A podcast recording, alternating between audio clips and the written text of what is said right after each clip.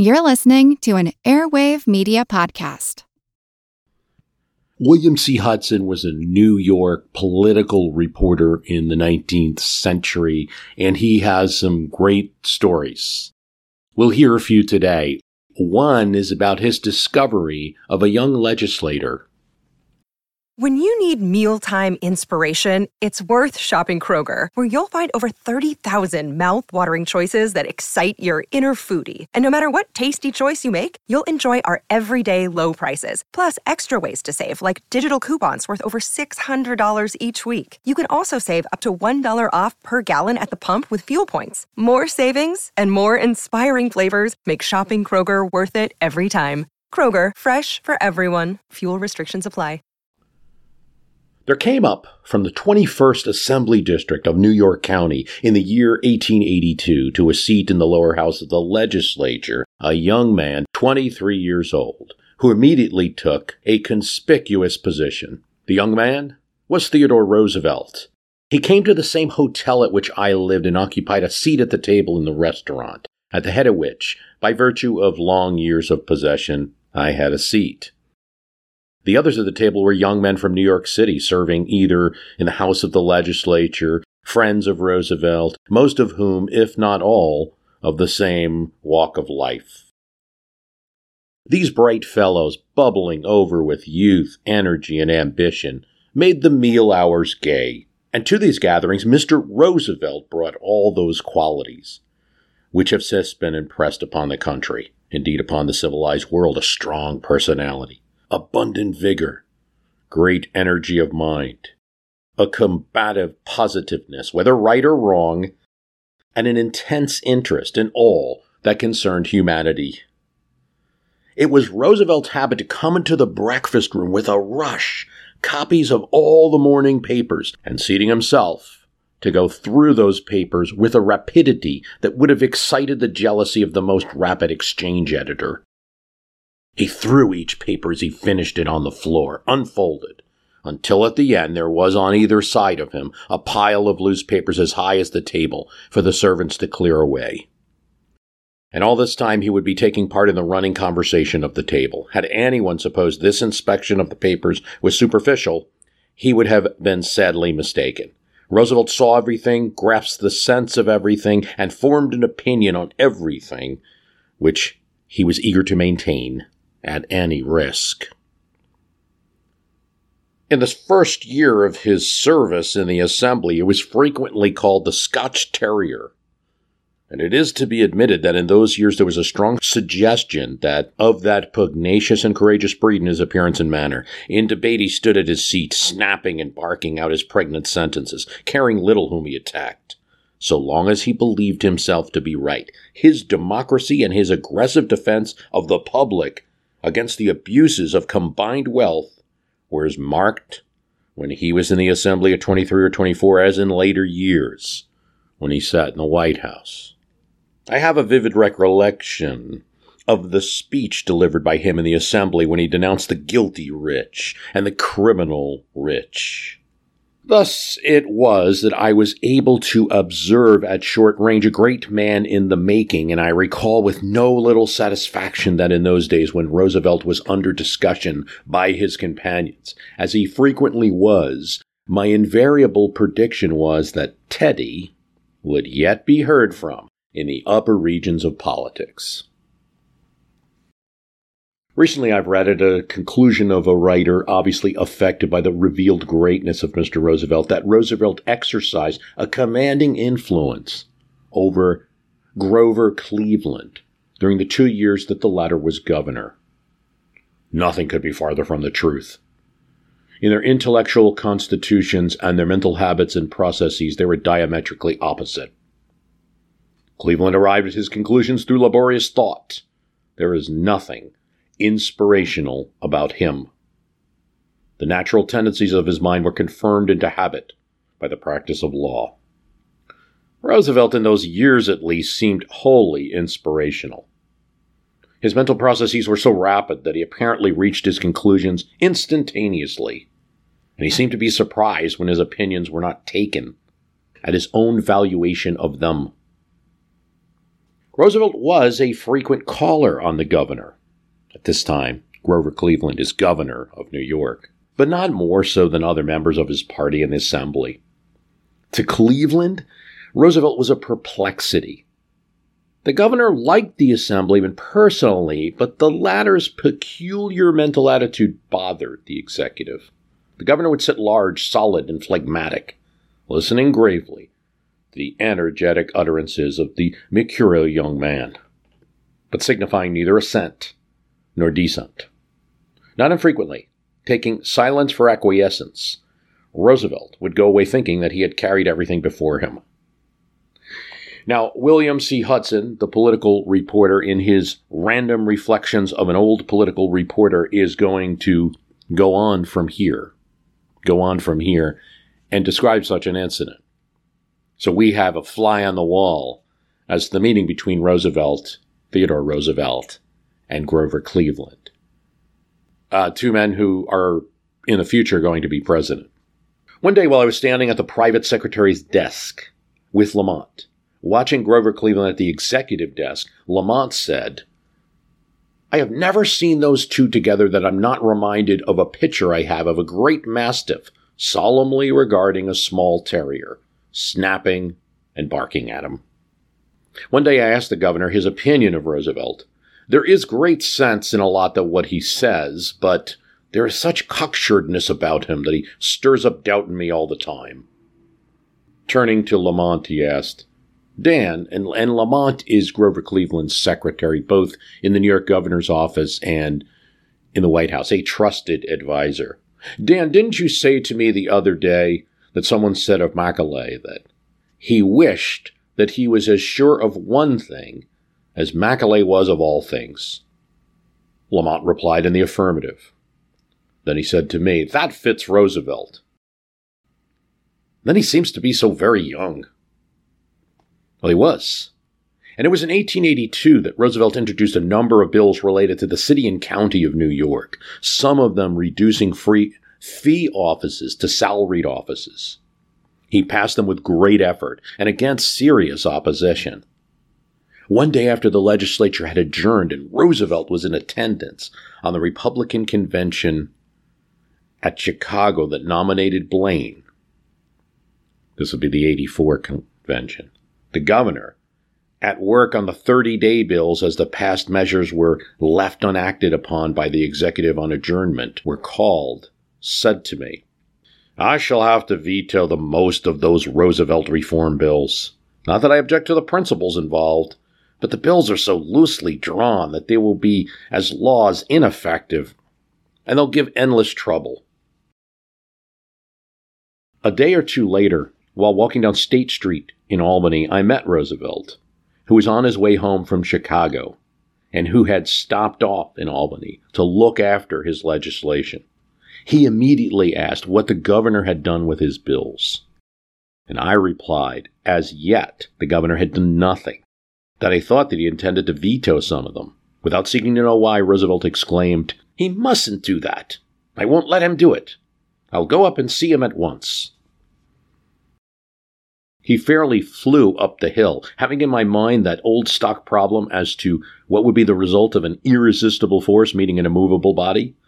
And perceiving some fun ahead, I followed after him into the executive chamber. The contest was begun immediately by Roosevelt's asking what the governor proposed to do about his bills. Mr. Roosevelt, replied the governor, I must veto them. While I'm not opposed to the principles involved, the bills are so loosely drawn that if they were made laws by the city and county of New York, they would be plunged into prolonged and expensive litigation. Roosevelt bristled up immediately, and after stating that the main thing was the establishment of the principle and combating the idea that litigation must follow, he went into a forceful argument in which he used the most vigorous language, pounding the desk for emphasis.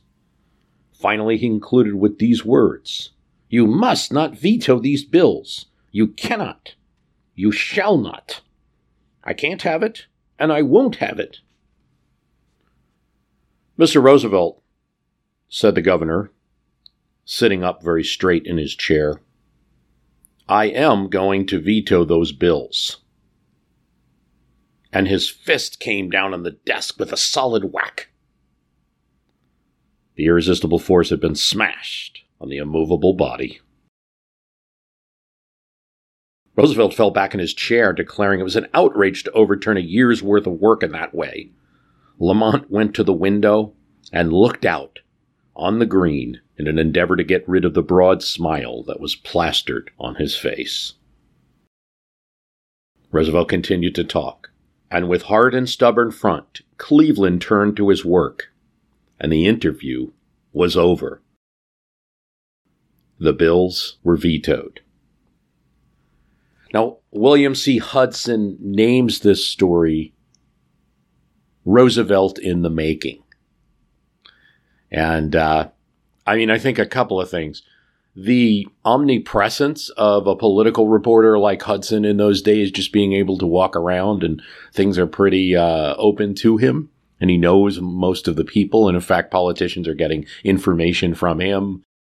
The presence of two people that are going to become president, of course, a different view of, of Roosevelt, and also at the time that his account is written, 1911, kind of a greater view of, of Grover Cleveland than we might have today, where, where only Roosevelt remains in the memory today. Not so in 1911.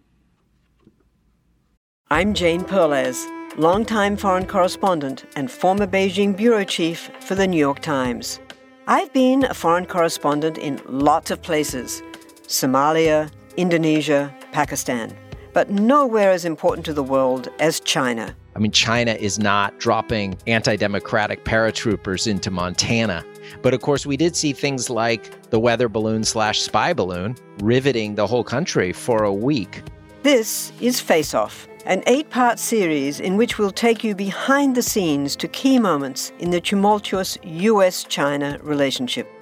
We'll speak with a diplomat, a spy, a tech reporter, a US admiral, even Yo Yo Ma. Plus, my pal and noted China historian Rana Mitter joins the conversation. We'll look at what's driving the two nations apart and explore whether anything can help bring them back together. Face Off launches April 9th.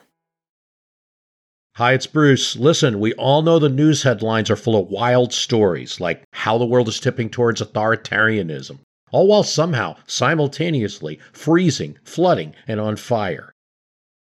It's a lot to take in. But what if, instead of being on the brink of disaster, we're actually on the cusp of a better world?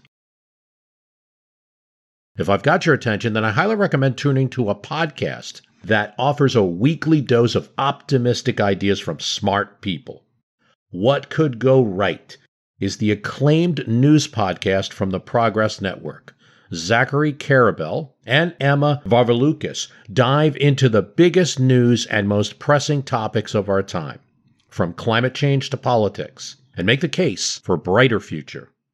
Season 5 features fascinating guests like democracy scholar Yascha Mounk on the hidden perils of identity politics, and NPR anchor Steve Inskeep about the importance of talking to people who differ from you and what Abe Lincoln learned from those conversations that helped him unify the country.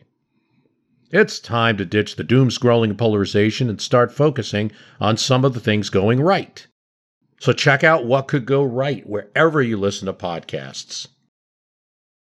Want to learn how you can make smarter decisions with your money? Well, I've got the podcast for you. I'm Sean Pyles, and I host NerdWallet's Smart Money Podcast. On our show, we help listeners like you make the most of your finances. I sit down with NerdWallet's team of nerds, personal finance experts in credit cards, banking, investing, and more. We answer your real-world money questions and break down the latest personal finance news. The nerds will give you the clarity you need by cutting through the clutter and misinformation in today's world of personal finance. We don't promote get rich quick schemes or hype unrealistic side hustles. Instead, we offer practical knowledge that you can apply in your everyday life. You'll learn about strategies to help you build your wealth, invest wisely, shop for financial products, and plan for major life events. And you'll walk away with the confidence you need to ensure that your money is always working as hard as you are. So turn to the nerds to answer your real world money questions and get insights that can help you make the smartest financial decisions for your life.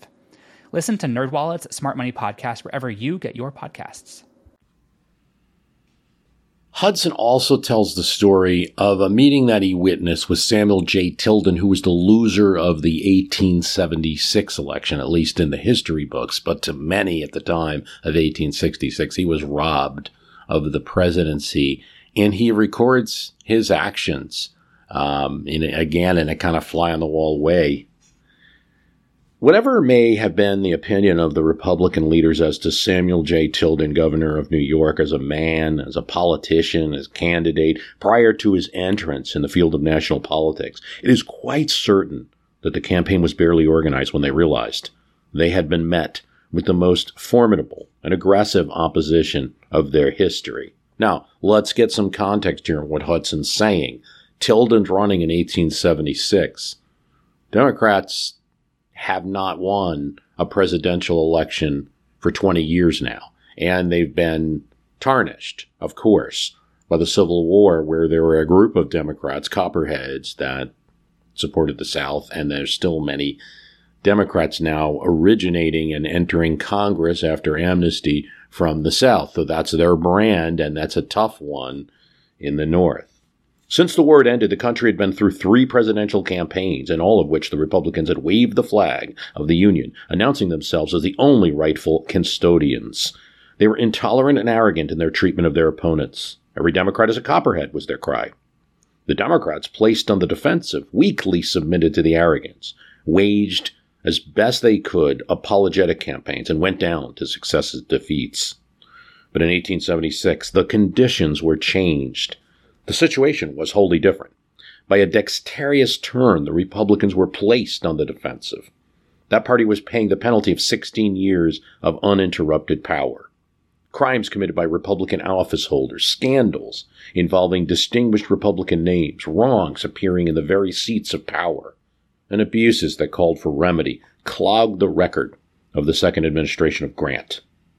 Fresh from the destruction of the Tweed Ring, this is Boss Tweed controlling politics in New York. Now, Samuel J. Tilden as governor, uh, even though he's a Democrat and Tweed's associated with the Tammany Hall Democrats, Tilden's going to be responsible for breaking the Tweed Ring and the Canal Ring in the state of New York.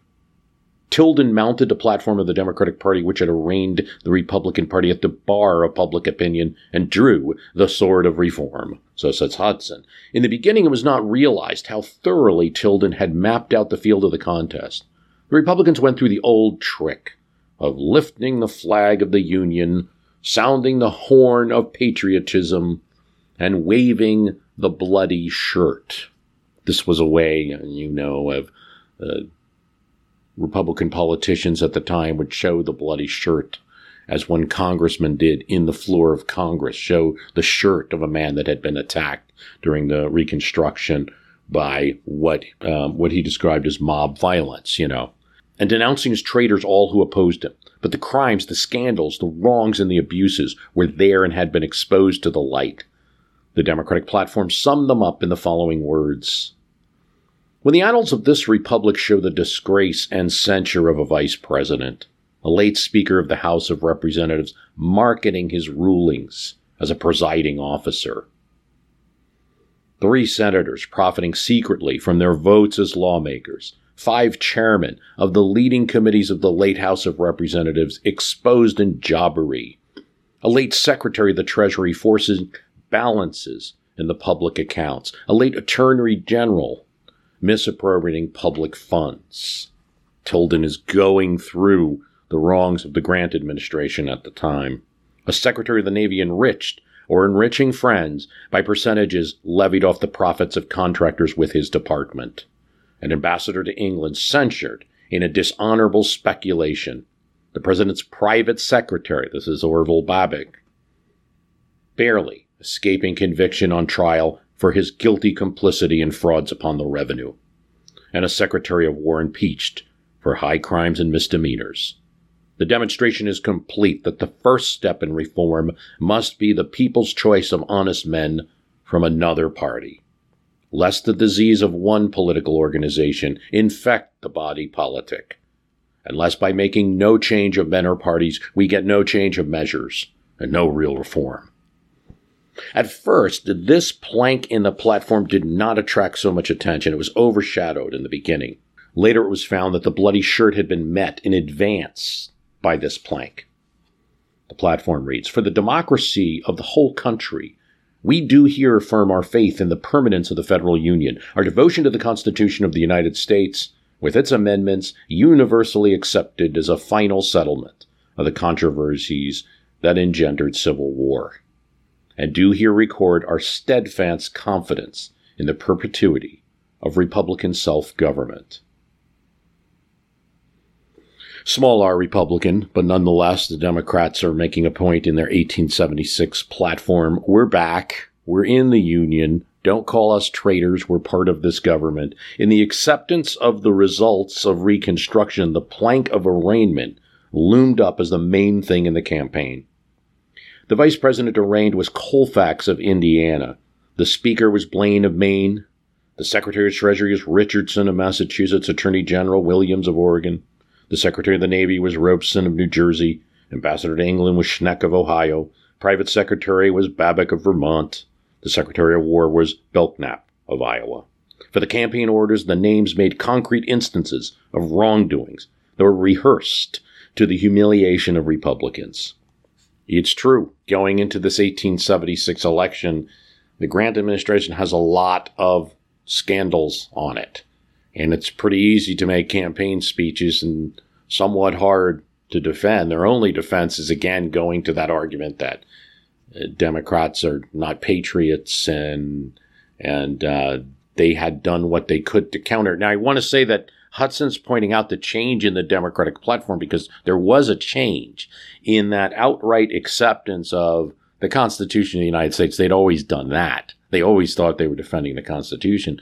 But in terms of accepting the um, amendments to the Constitution as the final settlement of the controversies, in other words, accepting the Reconstruction, um, the party is taking a stand that they may not have really taken, certainly not in the 1868 election where the Democratic Party, if elected, if Horatio Seymour became president, they would have tried to change some of that.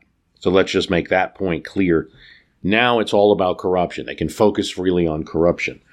From every Democratic platform will rehearse the scandals of the Freedmen's Bureau, the Credit Mobilier, the whiskey frauds, and the Tombstone contract. I don't even know what the Tombstone contract is, but I'll figure it out later. Everywhere the great Republican Party was on the defensive. The hopes of Democratic success rose with each day's development until the elections of October came. Now, here's a, another little historical context here. At this time, we're talking 1876, a few states had early elections. They had elections in October instead of November. And they were really as good as an opinion poll, as good as you could get back then to figure out where the country was. The drift towards Tilden was so surely shown that absolute conviction as to final success in November possessed all those in the management of the Tilden campaign. The American people are calling the great reformer to Washington to clean out the stables of the federal government, cried out Abram S. Hewitt. In an ecstasy of elation, he was the head of the Democratic Party at that time. So they did in November by a majority of 250,000 on the popular vote how three states that had given a majority for Tilden were changed to give Hayes a majority in the Electoral College in 1876 is too much of a matter for history to be rehearsed here. For years thereafter, fraud triumphant was a Democratic asset in political campaigns.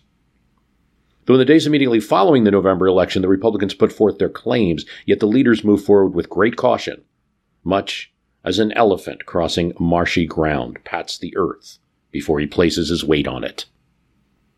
As the intent of the party became clearer, the Democratic rank and file watched eagerly for some expression from Samuel Tilden, some declaration from the candidate they had elected that he knew his rights and, knowing them, dared maintain them. But not a word came from him, nor was anyone authorized to speak for him.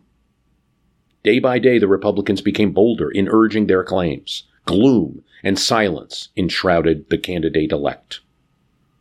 It was known that he was holding daily conferences in his house in Gramercy Park. But over what, and as to what, none knew. Uh, if you ever go to New York City and you go to Gramercy Park, which is um, near Union Square, but it's this kind of enclave area still today. And the park, you actually have to be a resident of the area to have a key to the park. Um, Samuel Tilden's mansion is there. It's a um, it's a now a club dedicated uh, for the arts, but it is a uh, which has some membership rules, and some people live there in his old mansion. But that his mansion still remains there in Gramercy Park in New York City. Worth a visit, not so much just for Samuel Tilden alone, but just the whole environs of Gramercy Park worth a visit. In the meantime, a large number of Democrats from the various states of the Union had gathered in New York City. Finally, they were brought into conference with some of the New York leaders. It was proposed by someone that Tilden should be induced to make a public utterance that would hearten the faithful and correct the notion that he was supine under the attempt to take from him the fruits of victory. This was agreed to. So an audience with Tilden was sought and arranged. At the head of this delegation was placed a distinguished citizen of one of the southern states, a man occupying a high official position and a forceful presence. No publicity was given to the visit. On the contrary, an effort was made to keep it secret. And one newspaper man taken into confidence was pledged to silence and secrecy. He was this writer. The visit was made. Tilden received the deputation with the celebrated lawyer Charles O'Connor beside him. It was suggested to Tilden that he should be made the recipient of a serenade and appearing on his own doorstep, briefly declare that he had been elected the President of the United States, that the effort to deprive him of the office was a crime to which he would not willingly, willingly submit that he would do all that was proper for him to do to prevent the consummation of the crime, and that he expected to take his seat. Okay, so let's put things in perspective here. 1876 election, we're in the aftermath of it.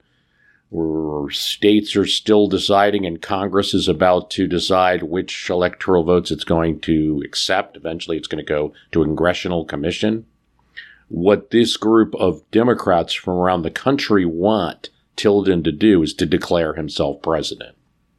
And listen, I mean, there's a clear majority here 250,000 votes.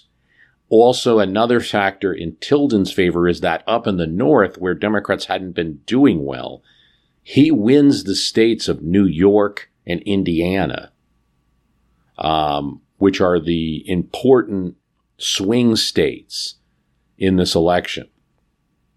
Clear evidence that, you know, the country's tilting towards him. It's just in these southern states where there's Reconstruction governments controlling the vote totaling that they're able to switch and send Hayes electors out.